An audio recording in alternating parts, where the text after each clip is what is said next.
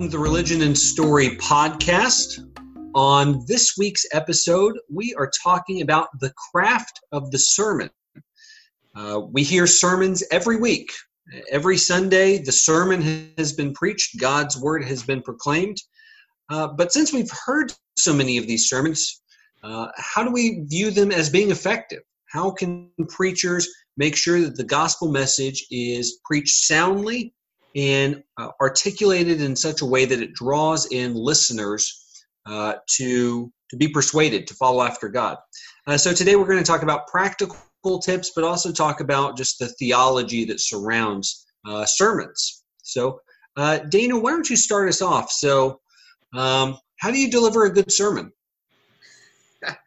Uh, that is a that's a big question to start with. I'm not sure I'm the most equipped to answer it. But um, a, a, few a few things to keep in mind. First, uh, I think it's important to remember that um, the sermon is a is a very old, um, a- ancient uh, act of worship, and for um, for almost all of the history of the church, Christians have gathered um, to hear a word from their fellow um, Christians. And um, when preachers are partaking in that, they're, they're doing something very special, very important. So, um, a few practical things to think about um, in crafting a good sermon is uh, trying to think about what this congregation, what the, the people around you need to hear. Um, I think it's uh, Karl Barth has a, a, famous quote about um, theologian needs to have a Bible in one hand and a newspaper in another. And more, um, more and more, that quote is becoming obsolete. But I think that the idea is still very evident that we have to be looking at scripture, to be looking at uh, the word of God, but we also have to be looking at what is relevant, what needs to be said to these people.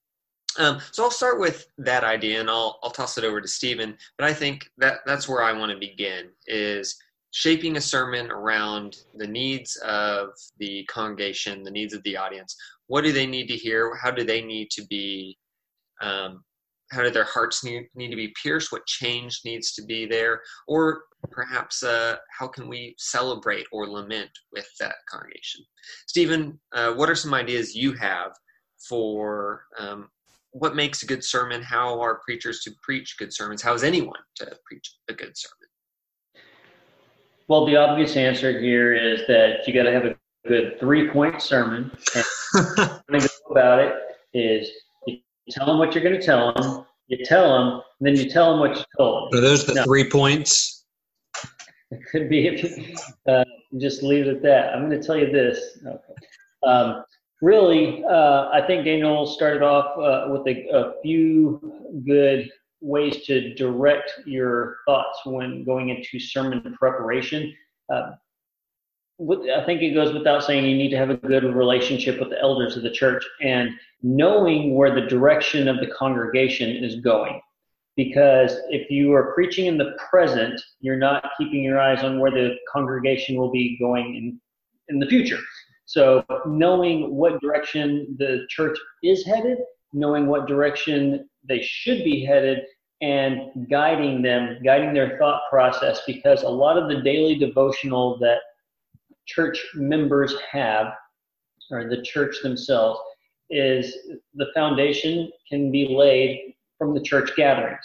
And what you are preaching from the pulpit is going to help guide their thoughts. And you're putting thoughts into the listener's minds. Your audience is going to take something from it. Um, and I would like to get into a discussion of how to engage an audience, things like that as far as preparation for material and topics, you got to know what are the things that your church is struggling with, what stages of life are a lot of the members in, uh, what are the, the, the issues that they're dealing with in the community that you're preaching in. If you're preaching to people that are in a economic economic downturn, then a lot of things about hope and assurance will help uh, lift their spirits and um, focusing uh, your topics on. It's about not being focused on the, this material world.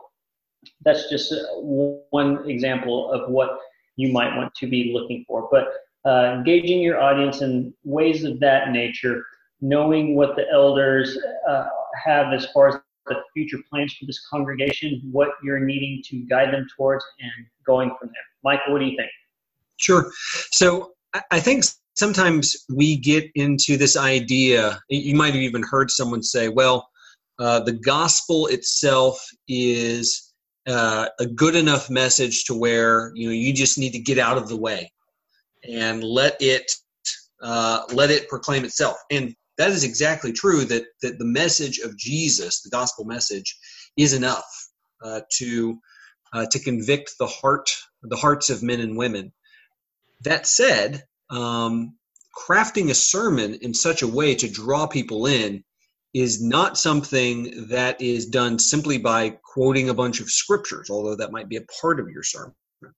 Um, so, uh, you know, Daniel Daniel brought up the good point of of uh, you know Bible in one hand, newspaper in the other. I, I, think that's good. Stephen brought up another good point about knowing your congregation. I wanted to continue on with that thought.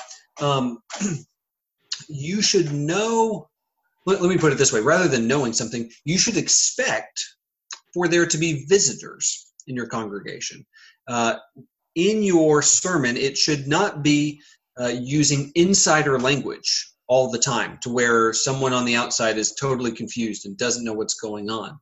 Uh, there should be an invitation uh, so that uh, you're always bringing the message back to jesus. Every sermon that a Christian preaches should be about Jesus. Stephen, do you have a thought there? Yeah, so you said not using insider information. Would you say that extends to using, uh, in our case, uh, Church of Christ lingo and uh, things of that nature where um, somebody that grew up in a different religious background uh, that they wouldn't quite understand? Are you saying to avoid things like that?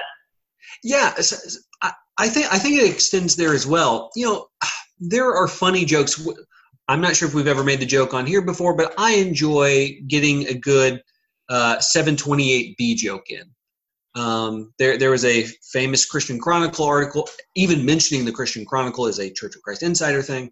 Uh, but there was a famous Church of, uh, excuse me, Christian Chronicle article that said, "You know your Church of Christ if," you know, a bunch of Jeff Foxworthy type of jokes of all of the insider language that we have within churches of Christ. Those things are well and good. It, it's part of being uh, in the Church of Christ Brotherhood.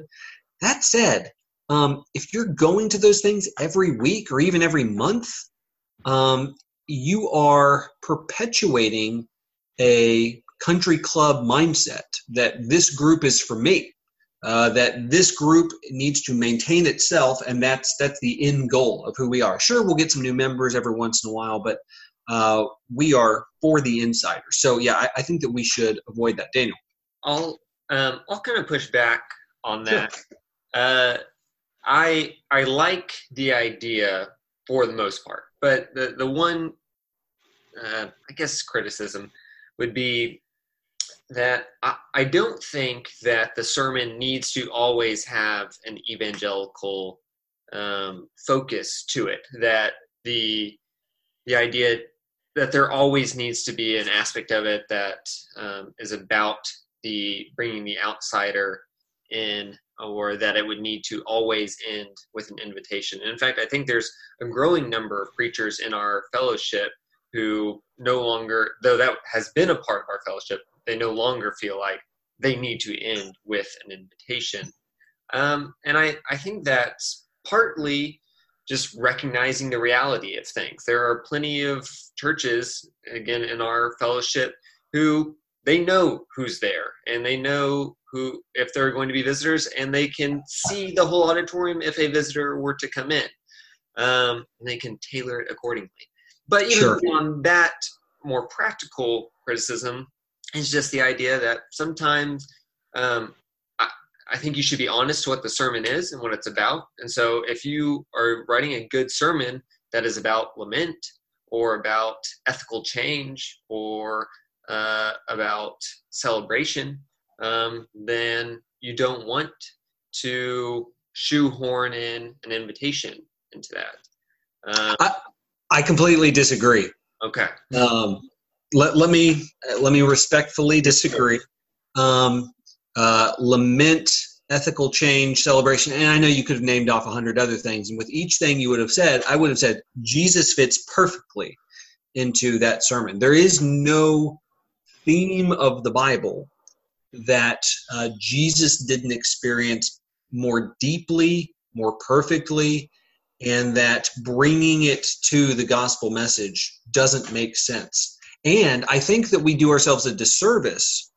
Um, and I guess I don't disagree with you. If there are five people there and you know that they're all baptized and they all told you beforehand, my week was fine, I have nothing to tell. Like, okay, you don't have to offer a sermon there.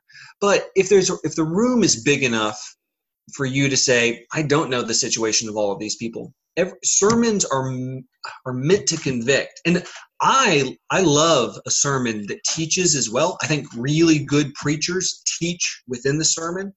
Um, but if the sermon is not convicting, both of non Christians and Christians, um, I'll even go I'll go farther and say if it's only convicting of non Christians, you've failed the majority of your congregation into thinking that they're doing pretty well and that they don't need to have their hearts convicted. I agree with both of you to an extent. Uh, I agree that uh, every sermon should have an invitation. However, the the transition between the how these speeches, if you will, are being given to the actual invitation uh, message itself those are not a clear transition. And so the the way that a preacher is going to construct a sermon, there needs to throughout the sermon you need to have something that's telling the audience that find the way that you have a void in your life that is Jesus is missing in. Or what else are we talking about here really is what it comes down to. I do want to come back and ask Daniel something, and I'll tell you the question now, so think on it, and when I'm done, I would like to hear your response. But do you think that the act of going forward is an outdated um, or bad practice that we might need to consider changing? As there's other ways to confess, other ways to repent, other ways that uh, we can offer people the invitation, if you will, to be baptized. It doesn't have to be through a sermon. We could uh, start and stop every song that we sing in a worship service by saying, if this song is something that calls you to God, then come now. Doesn't have to be in a sermon. So, uh, Daniel, let's just, what do you think about that? Yeah, um, I don't have a whole lot of uh, qualms with that uh, mode of uh, providing an invitation. Uh, the, okay, so I'll say if all is meant by an invitation is the opportunity to um, have uh, ministers or elders pray over you, to be baptized, to uh, just confess something to the congregation, to garner their help and their support, then yes, that should just always be available. And if someone needs to point that out at the end of the sermon, or maybe in the announcements later at the beginning or whatever, I'm great with all of that. Um, I do think you were pointing out something, Stephen, that is important. That um, this sort of invitation that we're very familiar with in our churches, though it has a, a long history in our movement, it's mostly found in this.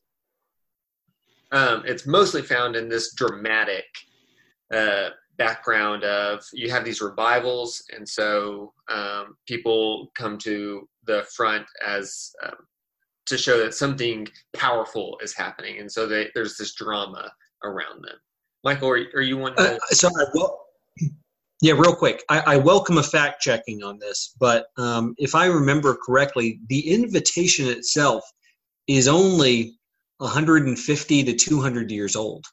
Um, maybe a little bit older than that, but it is not the way we think of the modern invitation does not go back that far. Stephen, I think what you were saying is more accurate to the way um, people responded in the past was like Now. I need to do it now. There wasn't a waiting process.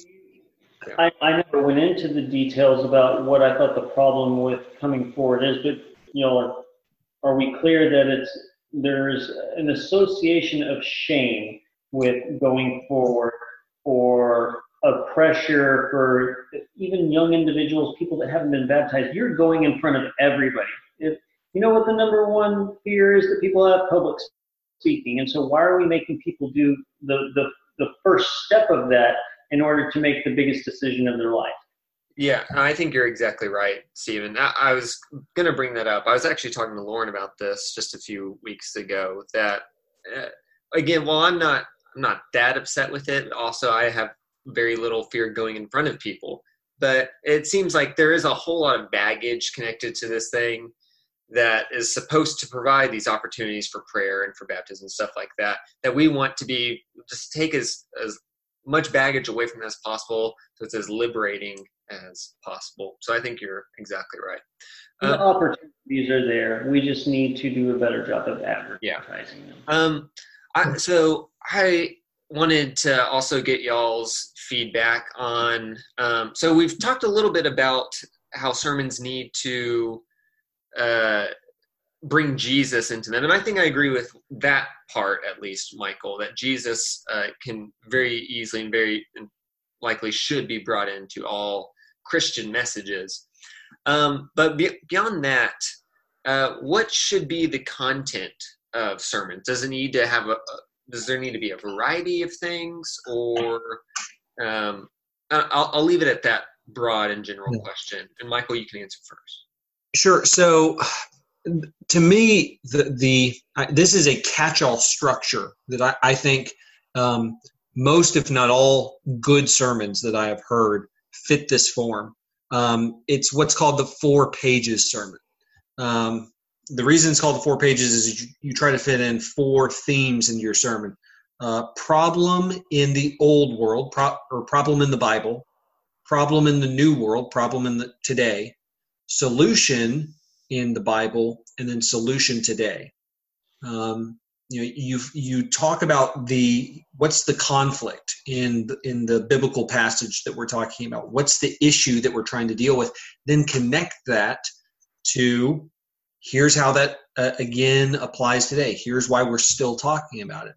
Then going back to how did they how was it solved within the text and then applying that to how it's solved today and it's interesting that you can actually put those pages in any order you want to you could start off with the solution and then lead into the problem that's associated with it. Um, of course, you know, there might be some ways that are more naturally flowing, but preachers have found a way to structure their sermon, you know, starting in today and then going to the Bible or starting with the pro. Anyway, you, you get the idea that there, there needs to be these four parts uh, to the sermon.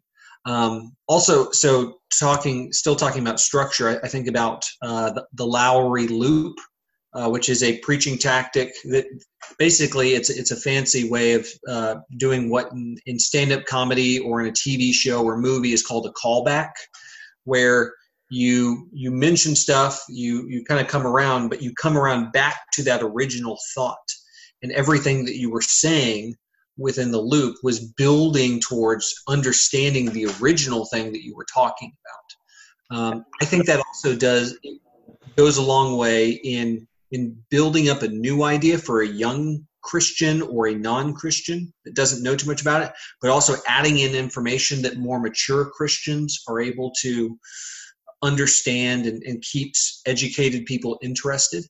Um, and but but says how all of this goes back to the central core message that is which is essentially tying it all back into how Christ fits into the situation. So th- those are two different ideas. Um, like we could talk about first person sermons like telling uh, speaking the sermon from the perspective of peter um, like here's how peter responded to something I, I, think that that's underused you probably don't want to use it more than once or twice a year but I, there are many preachers who have never done it. And maybe that's not everyone's gift. Um, you know more story based sermons. Uh, there's there's different ways we could go with this. One of y'all can probably quickly uh, come up with the term that is used for this when uh, political um, campaigns use things that are meant to uh, are as tear jerkers that are um, uh, per, uh, person stories or something like that. You, you, know what I'm talking about? Anyway, uh, I, have seen plenty of very moving sermons that will take um, a story about somebody who went through horrible suffering, just the story of um, how the song "How Great Thou Art" was written just telling that in a sermon is going to get people thinking about, wow, my life isn't as bad as I thought it was, and this person came out of it better on the end. It's inspirational, things like that.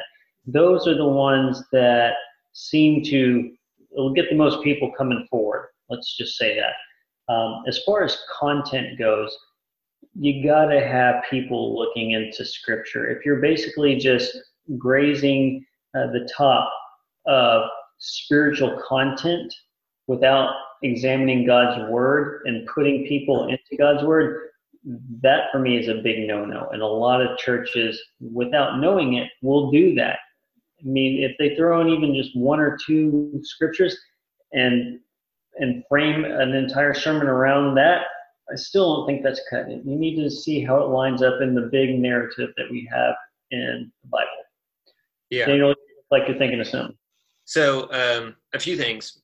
One, I'll go ahead and give a, a structural, uh, not as much a recommendation. I I like Michael. I like the four pages method. I think we've talked about that. We agree, um, perhaps that uh, the my favorite arrangement of the four page method is new world, um, old world, old solution, new solution. So you kind of uh, you start with what's happening in your world you go in the middle to looking in scripture and then look at solution then you come back to your own solution for your world um, uh, another way of just sort of also arranging these ideas michael you, you were kind of hinting at these was uh, just a, a, deductive approach and an inductive approach which are mm-hmm.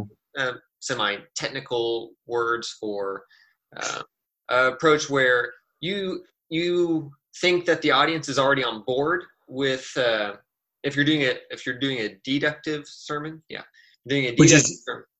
Good, a deductive sermon uh, for the, for those who don't know the term is usually associated with your three point sermon. You know, yeah. I'm trying to build an argument so yeah sorry go ahead. Um, usually uh, i think those are use when you think that the audience is already sympathetic to what you want to say they're on board. So you can go into a more in-depth argument like a three-point sermon like michael's saying. Then an inductive sermon is usually pretty helpful. If you think they might be skeptical so you sort of uh, um, edge your way into it. And the, yeah. the lowry loop is often used to do something like that. Stephen? Yep. i was just saying that you hardly ever hear a sermon that is you know stepping on the toes of people and getting them to think in a different way. Uh, obviously, we talked about that in past podcasts about how a lot of these are sugar coated uh, sermons that you hear from church. That, uh, other thing I wanted to get to was the co- content. So we talked a little bit about structure, and then Stephen, you brought us back to content. I, I really want to just go into what should be the content of these sermons. When we're talking about the four page method and really just everything that I'm familiar with, um, I don't know. I feel like sermons are normally dealing with the same sort of content, and that is uh, expounding on a biblical truth and seeing how that might apply to my life. And should there be more variety there. Um, like we, we've used the examples already several times in this podcast of a sermon of lament. I, I've never heard a sermon of lament. I've only heard about them in my preaching classes.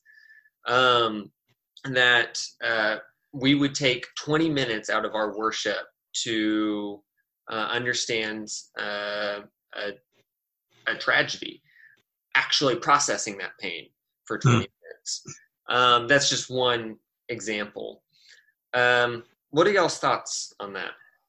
T- tying uh, uh, something we were saying earlier to this idea of content, I've I've heard of preachers saying that they they preached a moving sermon, where after they preached it they had to move, Um, the, the idea that you can offend people, and you know sometimes you just have to do it, even though it might cost you your job. Um, the basics of content, I would say that uh, you know, if you're preaching, if you are preaching with teaching involved, like spend the time to go through a whole book of the Bible. You know, maybe you don't pick Luke, but you say we're going to do a series where we look at these different themes and i think it's biblical to say if if god or the holy spirit inspired this author to think that this was a cogent thought that needed to be carried for five chapters in this letter then perhaps we need to think about it in that way where we're carrying the message from beginning to end um, daniel i agree with you that there are underrepresented themes like lament. Um, I, I, would say uh, themes that need to be discussed in an inductive way uh, are just they're hard to do. And so preachers will avoid those unless absolutely necessary. Um, i i also think that y'all feel free to disagree with me but um, i think a gifted preacher should be able to preach on theology um, eh, preach on on doctrine uh, in a way that it's not it's not something where it's like hey this will help you get through the week. No th- this is actually a big concept that you need to shape your life around. Um, I, I think too often our sermons are made to to be encouragement for the week rather than something that is uh, transformative for life. Because if you don't get that from your most educated person in the congregation, the, the preacher, like who are you going to get it from? Well, I, I 100% agree with you. And you said a gifted preacher should be able to do that. And even a gifted preacher needs to consider their audience. If, uh, if you are coming to a church where a lot of people are surface level Christians, and you're going to have to resort to doing things like providing them with an outline, with blanks to fill in, things of that nature to keep them engaged and so they will, without fail, if they if they follow along and listen for what these blanks are, they're going to go home knowing what your main points were. That uh, they may have never heard of talk about theology in their life, but at least they know the seven blanks that they filled in to know what's going on. Um, a lot of churches do that, and a lot of them don't. And I think that the ones that do things like that to keep their congregations engaged, some people don't need that, but there's a lot of people that do. You might as well right. your bases to provide that for the people that do need it. Um, as far as other tactics, uh, you said a good speaker. A good speaker also needs to know to enunciate and and and get capture the people's attention when you are coming to the climax of what your sermon is about going over your main points when there's an emotional turn in what's being talked about as a good speaker, you have to be able to capture the people's attention at those moments. Because if you're just going through at the same tone and same level throughout the sermon, they're going to miss your points because the kid in the seat next to him is acting up, something else is going on. If uh, you can't capture people, people's attention, they're going to miss out on what's being or what you're trying to teach. Yeah. yeah. Uh, Mike, I also want to agree and say uh, we need more theology from the pulpit. Uh, theology, like you said, may not have any ethical, any practical uh, change that comes with it immediately, at least, but it does shape who we are um, as Christians. Uh, we shouldn't let it dominate the pulpit, and um, there are certainly some preachers who may do that, um, but uh, it needs to have some sort of presence there. I, I do want to say one other thing real quick, going back to Stephen's comment from much earlier. Uh, scripture in the sermon. I um, one of my first preaching mentors told me um, it's a bad habit of preachers in our movement to try to cram as much of the relevant scripture that's uh, on this topic into a single sermon. Yep. That may be helpful for a term paper, maybe. Uh, that may still be a bad term paper. But uh, for sermon, you want to reduce that. Um, and he recommended to pick one verse or one short passage and you focus on that. and uh, you try to limit the amount of outside verses that you bring in. I agree with you. I, I think that you do need to have supporting scripture about what is the relevant content. Like I said, you're not writing a term paper, but if you're talking about adultery, hit up the main five verses in the Bible that talk about sexual morality or uh, out, out of wedlock, or give us the with what the foundation of marriage was in Genesis, and if the main one's about adultery, should be good. So, so I I agree with y'all. You you have your one verse, and obviously, if you never come back to that verse, you have done a disservice because that obviously wasn't your text for the day. Um, I would say you should limit your verses to to try to only include those that make a point that you're you're trying to make. You're trying to use this your central text to advance a point.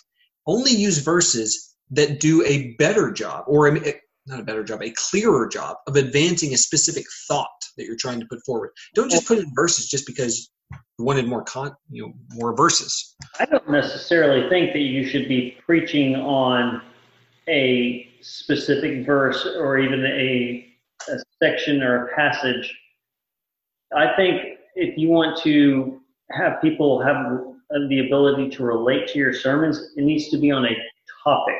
Uh, both. You have to do both. You have to do some topical, some textual. I'm big on topics. i am going to agree with Stephen on this one. Okay, so if we're getting too close to the end of the podcast for this, though, I know. And so let, let me. I'll make my my case here, and um, I but I I agree with y'all that topical topical is very important. The reason I think textual is important is because when I allow, basically, I give over my sermon to the text and say, I'm going to let God take the direction of, of this sermon because He's the one that set up this letter to be in this way. He's the one that balanced out the number of topics. I might think that, uh, you know, topic A is the most important, even though it's only mentioned twice in the book, and the topic that's, topic B that's mentioned 12 times, I never bring up. Sounds like you're taking that section of scripture, finding the topic that's there, and then going with that. So I think you are doing a topical. I would, I would think, yeah, I agree with Stephen. That's that's called studying for your sermon. Okay. Well. You give a sermon on a topic um, that came out of that text. Yeah. Um, but hey, let's. Uh, we we only have a few more minutes left. Let's close off with with uh, go around the horn. Um, who's a preacher that you really like and why are they good? You, you don't have to give a name if you don't want to, but think of a preacher that you think others should be listening to and why why is their crafting of the sermon so good? And also if you have any resources um, what would you share with others? Um, i'll go ahead and give one. Uh, I, I, actually don't know if he preaches regularly but the uh, professor at acu randy harris um, does he preach on Sunday mornings? Do we know? I don't think so. I've gotten to hear him a few times, and there are two things I like about him that made made him come to mind immediately. One, he's funny, so hmm. uh, I can't understate how important humor is in public speaking and in sermons uh, for getting people engaged. So, and he does that very well. But on top of that, in addition to getting everyone who's listening to him engaged in what he's saying, he says something that is almost combative. It is piercing. Uh, there's some something rich to be said there, and he doesn't tell jokes for 20 minutes and then we move on with our day. Um, so I think that's really important. Um, y'all will probably give some better sources in this, but I, I do remember uh, Rob Bell, regardless of what you think of his, uh, his, theology, he's a very successful preacher, um, and he actually has some videos you can find on YouTube that are really good, where he delves into the task of the minister, and he talks a lot about shaping sermons. I listened to those probably seven years ago at this point, but I remember they were good, um, so they're worth checking out. Yeah. Uh, one that I remember hearing as a, a, youth was the preacher Jeremiah Cummings, who uh, went back and forth between uh, being Muslim and Christian, I think a couple times, and uh, extremely convicting sermons. Um, I, I, would also say I think Steve Kloer is a great and fantastic preacher, one of the best I've heard. Um, and I'll also throw in controversial to say the least, uh, Don Simpson, um, who uh, was a, a very good preacher during his time. Yeah. Um, the reasons for why I'm picking those uh, guys because they they know the Bible backwards and forwards. That's how they're able to preach the word because they know what it says, and uh, knowing this uh, the story that's in Scripture and what it actually means, which a lot of preachers don't. They know their Scripture, but they don't know what the actual message is, and those guys did, and that's why I chose them. Yeah. Um, everything y'all said was, I, I think, right on board. Let, let, me let me offer up. Um, I guess the the one preacher who I go to uh, first, if I'm thinking like, you know, I wonder what different people think on this topic. Um, I usually go to Tim Keller first. Um, another good resource, and these are both reform guys, so they, they differ a little bit with us on theology. But John Piper usually has a convicting message uh, to put forward, so I would put him there too. But T- Tim Keller, to me, does the best job of crafting sermons uh, because he, he he preaches to the intellect. He gives you new information that you haven't thought of before because he is he has studied deeply on a number of topics.